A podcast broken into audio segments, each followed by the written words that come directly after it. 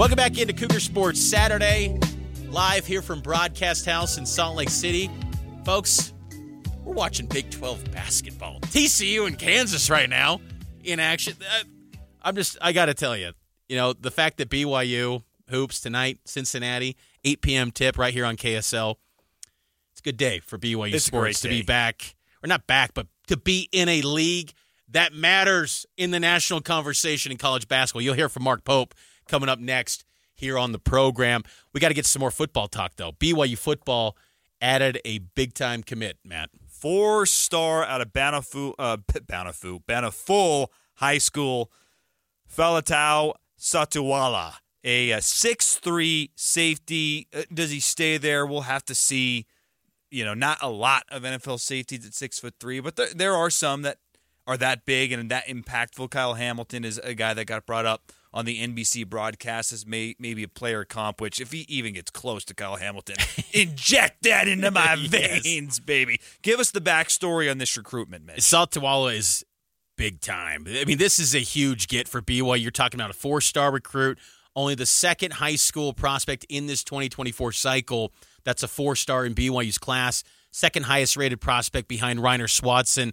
You know, he visited, took an official visit to BYU this past summer back in June.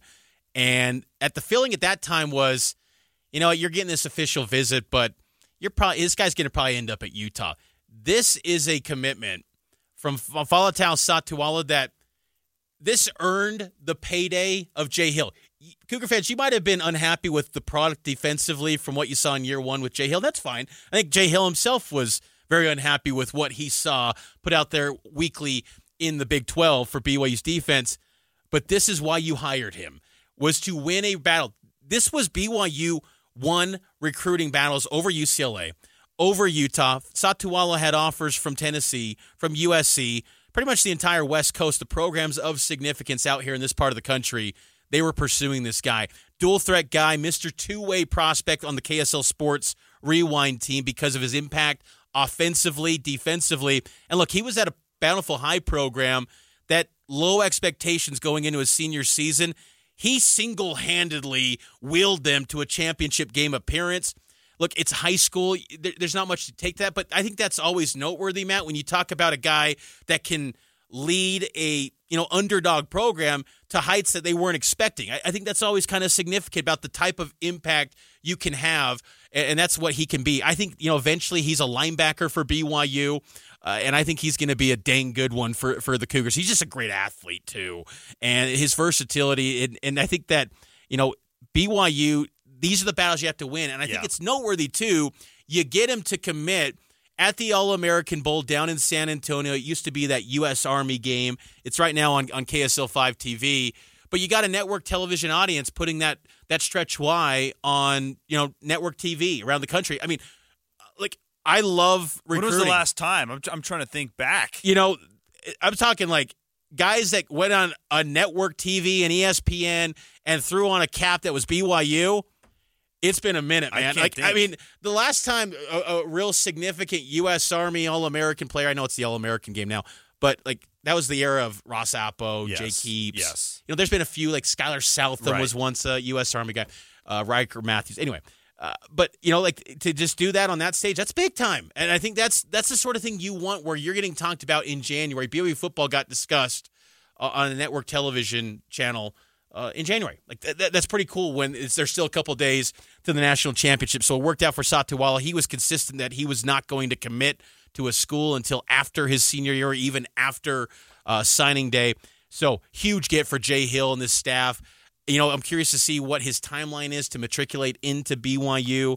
Huge, huge player though. Huge potential and upside. This is one that Cougar fans should be celebrating for sure. These are the recruiting battles that BYU has to win if they want to become a contender in the Big 12. Because look, you, you look at the safety room, assuming he goes there, and we'll have to see where he ends up because he's kind of in between, as you mentioned, Mitch, linebacker and safety.